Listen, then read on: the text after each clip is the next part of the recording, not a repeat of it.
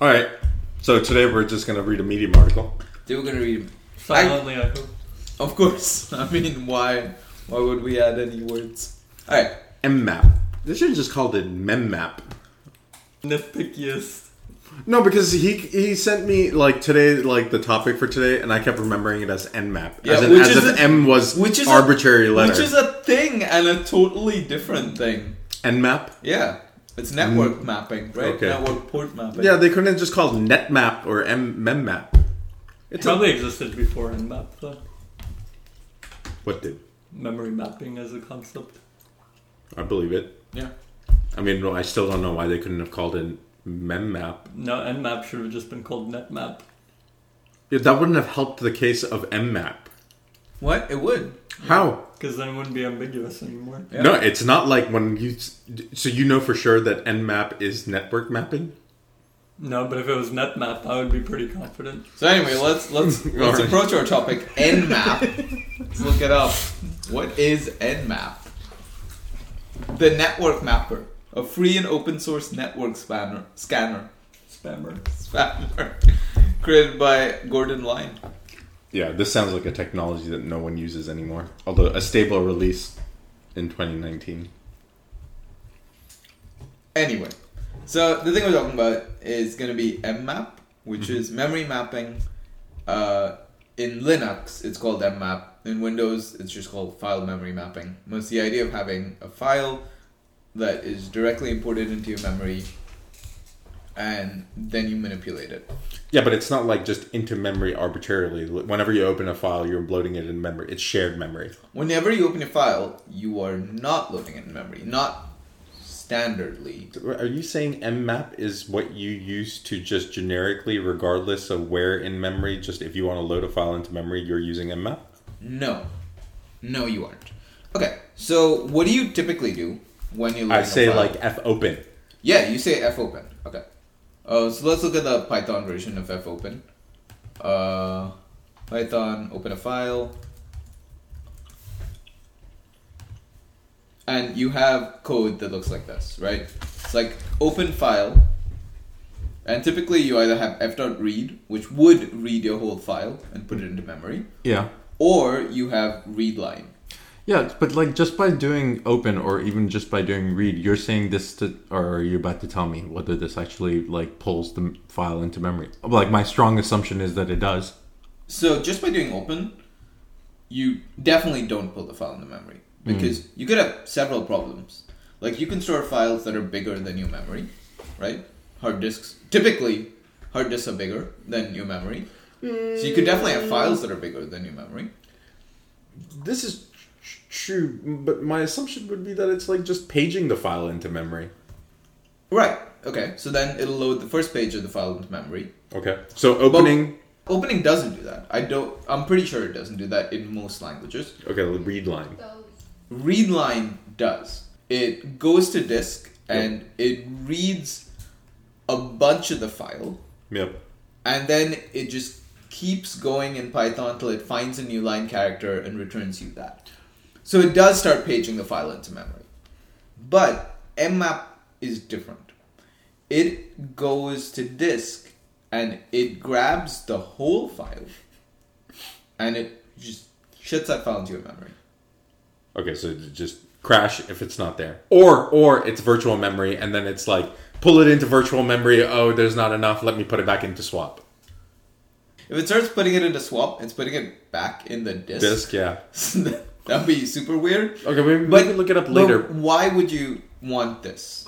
Why would you want this thing to just load the whole file into memory? Yes. Caching. Yeah. Oh, Well, to some extent, right? So there are some. I'm a brilliant student. Very good. Did you know that? What was your guess going to be? Well, I mean, why else would you want the whole thing in memory? Given your uh, earlier precedence of using Nmap, I would say probably just to crash random computers, security holes, exploit security holes. Go on. now, why do you want this caching? The real benefit you can really get out of this. Sorry, can I actually clarify caching? I thought like if you have an implementation of cache, like Okay. if you if I was implementing Redis, Yeah. and I had like stored memory to, uh, you know, I, I persist memory to disk because I think Redis has this persist Yeah. to disk, and then you start it up, I'd be like, oh, use nmap to pull all of that cache in.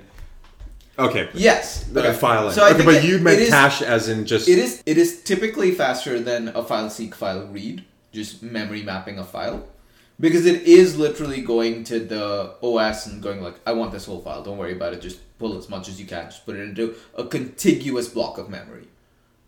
Uh, I see. There's that as well. But like, And there's that as well. The whole point here is now you have one contiguous block of memory that represents your file. Can I ask the okay? So so then there is this assumption that mmap can somehow request a contiguous block of memory. mmap will will request a contiguous block of memory In and which if case- it fails to allocate Yes. that memory Yeah. it will Fail. crash it'll throw an exception and you will have to be able to handle that exception Which So it you- kind of answers my question. I think then in that case, it probably wouldn't send it to swap. It's not contiguous anymore. If I can only, oh that is true Yeah. yeah Um, Yeah. that's yeah, true. yeah. so you get this contiguous block of memory and what's the beautiful part about contiguous memory let's say you're loading a database or something like Yeah. that in memory you can do random access anywhere along that contiguous block you don't have to do file seek and go like oh okay i'm seeking to the nth element and then like have a hard disk platter spin or whatever okay, fair enough. So like the the main thing, the only thing that mmap does though is contiguously load things into.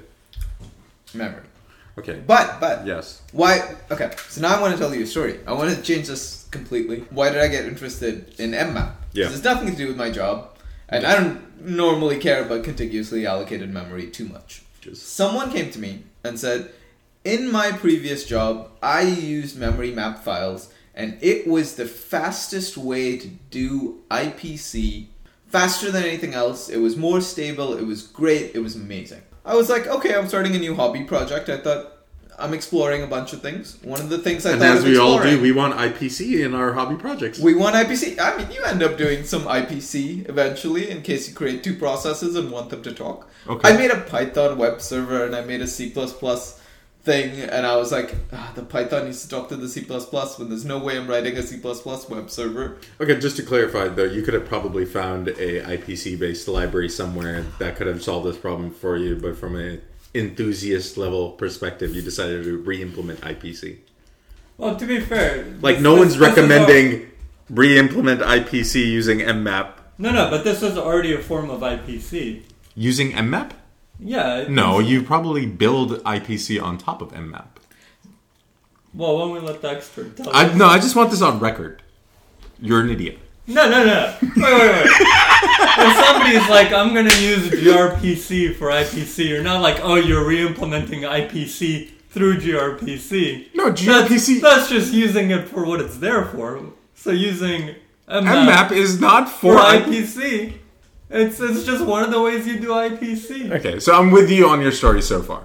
Yeah. That you He said mmap is the fastest way of doing IPC. you I had was a like- use case of wanting to do IPC, and, And so I you're was like, like, let's use mmap. There's a trick in mmap. You can load a memory map into a file, but let's say you have another process that also wants to access that file. You can just be like, first file, when you load this memory map, load it as map shared. Okay. yeah, all right. So And, the second file will be like, oh, there's memory allocated with that file. I'll just go access it. But- So mmap, I believe, is typically allocated in shared memory. Okay, okay, fair, fair. Anyway, like enough. even if the map is private. So we're conflating two things here, though. Or you're saying that mmap is typically done in shared memory, but does mmap write everything back to the file? So if you're using it for IPC, are you just uselessly writing to disk when you don't have to? No. It, mmap does not write to the file unless you call. I think there's a, there's a Linux like thing for it called mumap or something. I, I To forget flush to what, disk. To flush to disk. okay. I didn't use the API of mmap directly. I used the bootstrapper on top. But I'm gonna just open up. Oh yay, C plus plus. I'm gonna open up the implementation. Uh, This is like rough prototype code. I was just messing around. Everything's named terribly, and you- I'm doing things like taking the address of the memory and just putting a struct in there and stuff like that. Let me just You literally start with using namespace boost interprocess. yes, Is, is this an IPC library built on top of mmap? yes. It, it's it's an IPC library. Point Nader. What? I It's an don't know what IPC that- library in general. It supports mmap as one of its things. Ooh, if I had a mic to drop other than the mic that I'm we're not using for quite this sure podcast, what I'd have argument dropped you're it. winning here. We're both agreeing that they're using it for IPC. No, my disclaimer was that we're not saying that you should use mmap for IPC in the sense that like don't go re-implementing IPC on top of mmap. Probably just use a IPC based client library that already supports IPC out of the box for you. But but there could be reasons for wanting to use mmap specifically. Like re-implementing a yeah, library. I'm not. Yeah, yeah. But like, if I told you I was doing IPC over TCP, it doesn't mean I'm re-implementing gRPC. That's true. So if I'm telling you I'm using, Somehow I feel like that is an unrelated comment though. then I don't know what we're arguing about. But all right, I'm gonna walk you through the code. So first thing I do is create a file. First thing I do is in fact remove an old file if it exists. I don't want to read old memory. Okay, okay. Uh, then I say open a new file, uh, open it in binary, truncate that file if it exists, blah blah blah. This is standard C++ file handling. Okay. Um, and And then- you're opening it using just standard file open. and I'm opening it using standard file open, and I'm saying seek to zero. could you could you go to the top of the file? What is what is read write? You can open it as Hmm. read only, Right. or you can open it as read write. Right, but that's a variable that I don't see defined. No, it's not. You're right. Uh, uh, namespaces Namespaces always there. always there. Uh, Ne- uh, another point away from C++. You're right. No other language has namespaces. but you know what? Actually, this I'm, is a variable. It's just Yeah, a yeah, variable yeah. in that namespace. actually I'm not used to. Uh, the- I, I, I, at least at the moment, I'm not familiar with a language that can just say, "Hey, using namespace," and that goes away with does. From blah import blah. Python. Oh, Python. Okay, fine, fair enough. To rewind, what you've done is at this point you are opening a file using mmap, Yeah, and you're and the I'm file giving name is myself like read write privileges. right. Okay. and uh, this is me saying, "Hey, give me all of the file as a memory mapped region uh, called segment where I can get the address." Oh, the first part is just instantiating the m file m file Th- type. this is this is doing the mmap bit. it, i- it is actually mapping it into memory. This is actually mapping it into memory, I believe. And the second line is then just trying to get me information about that mapped file, like the segment, the actual segment. So you can. Okay, so the way this boost library kind of works is deliberately confusing, where you can choose segments of that big file that you've mapped into memory and start messing with those segments. So you can hand off half a segment to one thread, the other half of the segment to the next thread, and so on All right. you don't need, necessarily need to bother about that. But whatever, you get a segment at the end of the day. You get segment.get address, and I'm reinterpreting casting as a raw pointer. Mm. All sensible, great C++. And I'm putting some data in there. Wait, wait, wait. Oh, this is super interesting. Actually, I, I like I, I I've never actually seen code that manipulates data in a file quite like this. Like, Well, I'm not. I'm doing it in memory. so are you just saying that this is just a region of memory that has this file identifier? Like that's the way you're looking at this? At this point, I am treating this like memory. Just yeah, It's raw interesting. memory. I mean, literally raw memory. I'm just saying, reinterpret this bit of memory as my data type. Right, right, okay, um, right. So Wow, it's been like, mm, hmm hmm hmm interesting. But let me show you the Python side of this. Dude, that's actually really really interesting.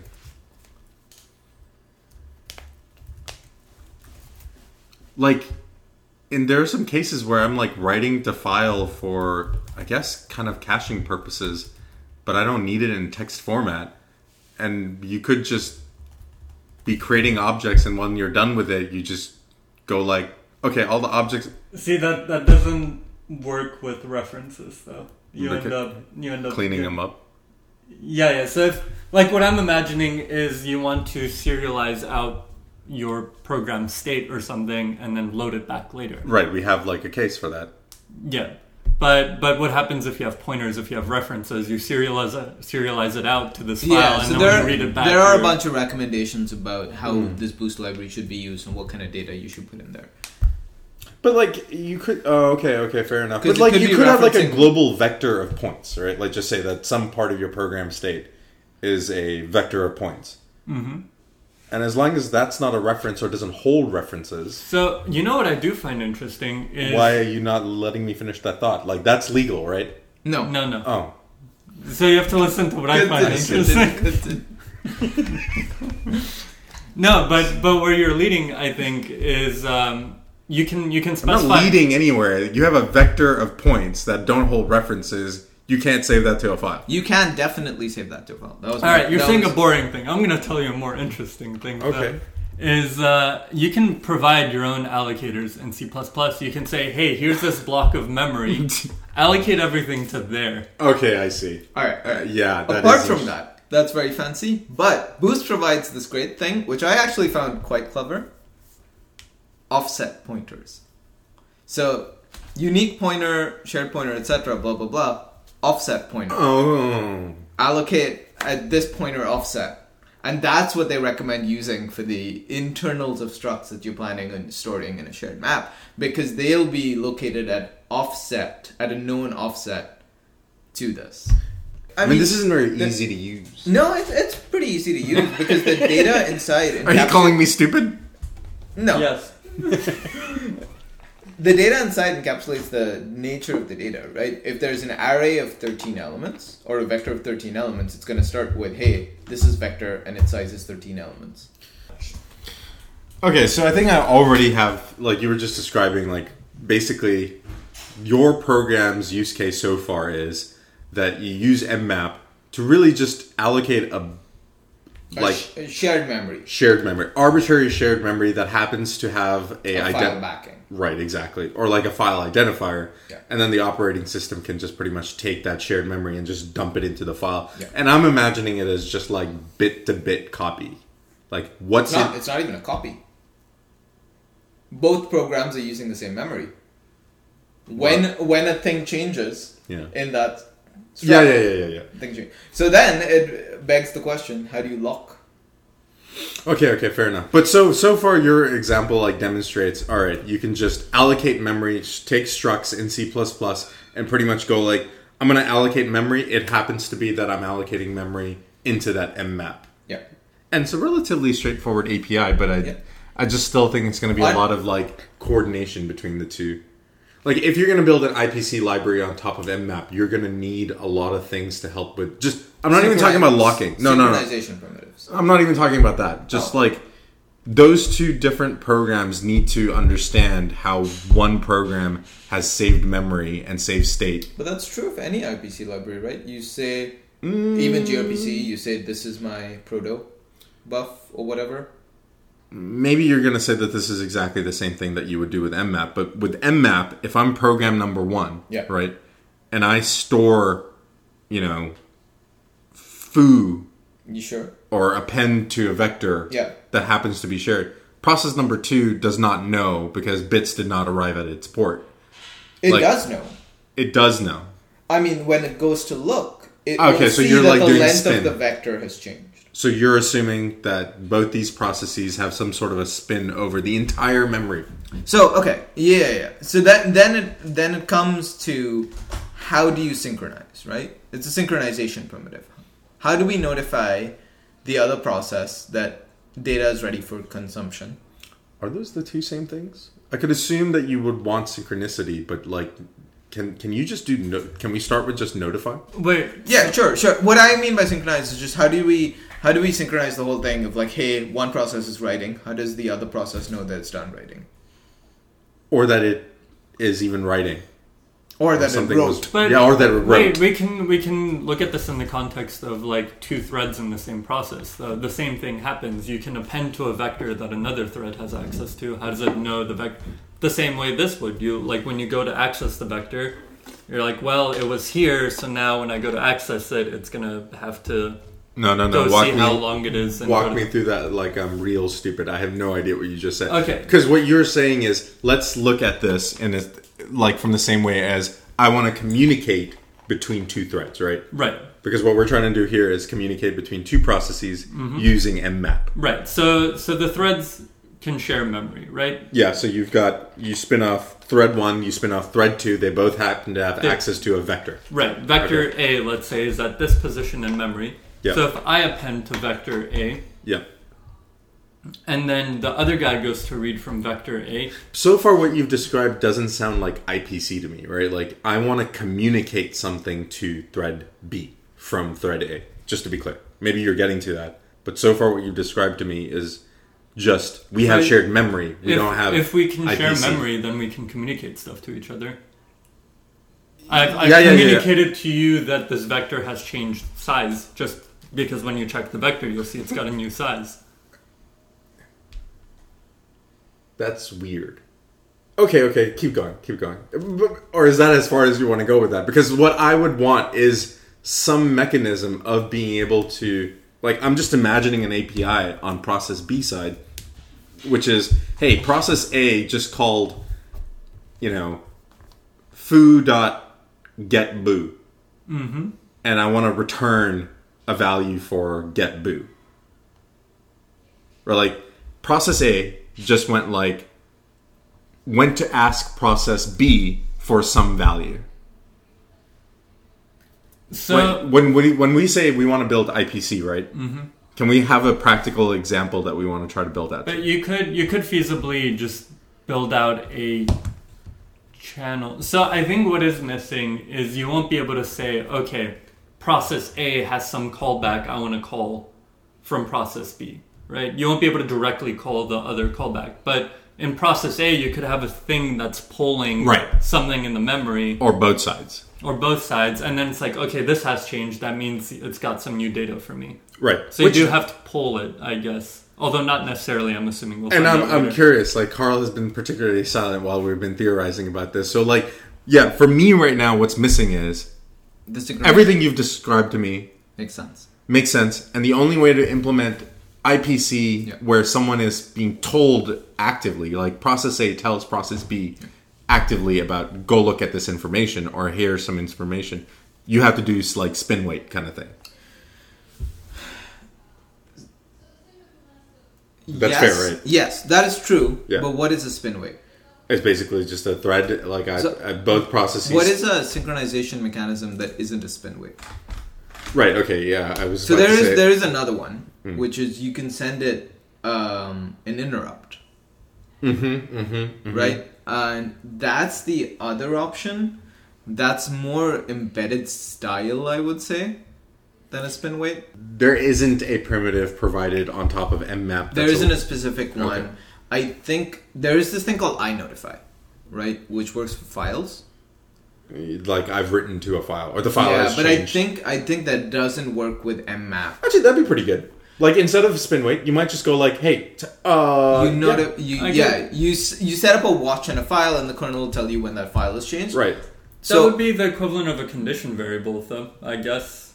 Of like how else? Like there's not really any other way to notify things between threads yeah, as well. You usually use a condition variable, yes. Mm, which I think ends up being a spin Mm-hmm. Spin, somewhere, anyways. probably. But but Okay. yeah, I think no matter what, you you have a spin weight. Like that's how that's how notification is implemented. No matter what, as far as I know, That's what I was saying. Like, yeah, ports like of- you said, you can have hardware interrupts. you Uh, could have hardware interrupts. yeah, I don't know how you would do a hard, uh, how you would utilize a hardware interrupt for this. But that's what I was saying earlier. That you might say that this is the same because what, my example was bits show up at a port, but even bits showing up at a port, I think use like something called EPOL in Yeah. Linux that are just it's literally checking the hardware buffer. Are there new bits? Are there new bits? Yeah, So I, I think the only thing I've experienced that isn't a spin weight is on like a microprocessor. When you get a timer interrupt, for example, it's not Yeah. pulling it. It's it's time hardware actually actively telling, "Hey, something's up." yeah. No, it's it's hardware hmm? saying the clock has said that the time is now. Right. Okay. Fair enough. Fair enough. But but I mean that Okay. essentially is a spin weight. It's just in hardware with a clock going like this much time has gone. Time to check. Okay, fair enough. But there, there's no actual process that wakes up, checks state, and then goes like, oh, not that. So there's this thing called iNotify.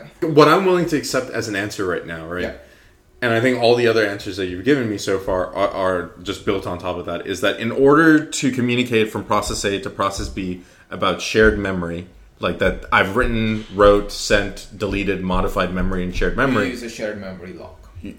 you use spin right now just You to can commu- use spin, yeah. some form of spin and checking of that memory some memory Sure, but I, I don't understand a world where you don't use spin. yeah yeah yeah I, I don't no, I don't understand like a computer program where you wouldn't use spin for checking a thing Communicating. periodically. like it's easier for me to understand how i'm going to build ipc using something like udp or tcp because But they part use of the spin. protocol assu- yeah li- but underneath tcp and udp they use something like epol anyways Yeah. so that's fair like but i guess it was just easier for me to imagine that you do ipc how to do ipc over tcp because it is just an event driven interface Right, and this is not. and this is not But like, you could you could just implement a pub sub on top of this. uh, on top of mmap Yes. using some sort of spin No, Yeah. without w- with like using nmap as the spin, and then you implement a spin that works, and then you implement like a So pub like sub TCP like uh, layer. imagine you have gRPC, but instead of doing an e poll on TCP, it's doing a, a poll on some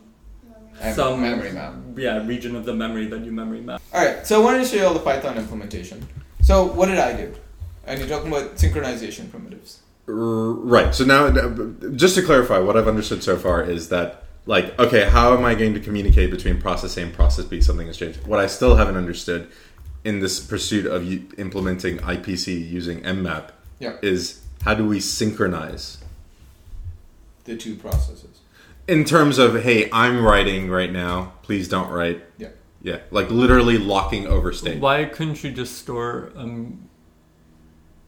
Mm, never mind, because a mutex a mutex is wouldn't- not just memory yeah. There is something special about like, and I definitely don't remember mutex. There- It is definitely a CPU level construct, though. Yeah.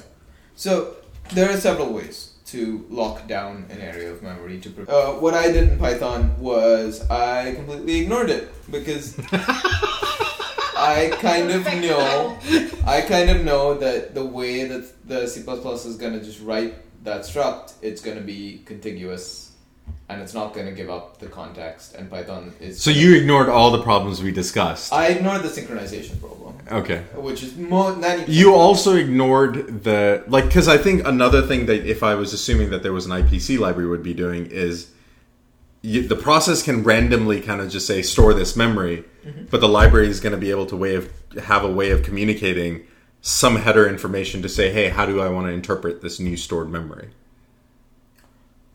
Because I'm assuming that the Uh, So only one- thing one you're thing I not did- sharing one is thing like I- one struct. So if we look in Python, what what that T struct looks like, I've called it state in Python just to keep it abs- consistently different. Okay, sure. It just looks like an X, Y, and a Z with C type C double, which Okay. is the same as that struct.